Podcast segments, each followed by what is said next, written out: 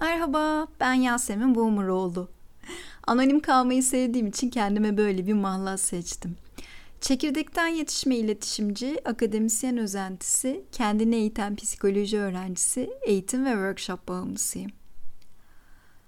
Bir yüksek lisans öğrencisiydim ve Televizyon Öldüren Eğlence kitabını okuyordum. Bunlar olurken hem içimden saydırıyordum hem de asla televizyonda falan çalışmam diyordum. Fakat hayat beni bir ay sonrasında e, kendimi bir televizyon kanalı çalışanı olarak buldurdu.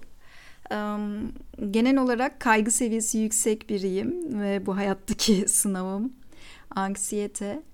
Televizyonculukta gerçekten stres seviyesi yüksek bir iş.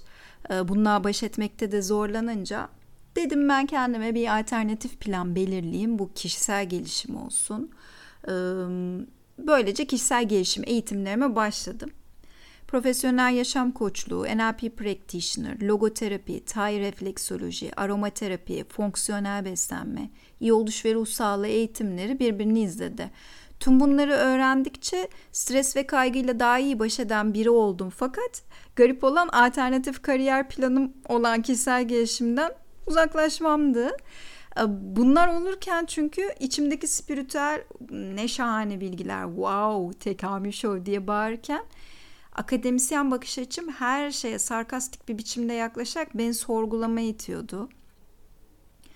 Ee, tüm hayatımı gözden geçirdiğim bu dönemde acaba boşu boşuna mı uğraştım diye kendimi yiyorum şu aşamada maddi ve manevi tüm bu çabayı, okuduğum yüzlerce kitabı, peşinden koştuğum eğitimleri, seans seans terapileri yaktığım kilometrelerce yolu ne anlamlı kılardı? Bu düşünce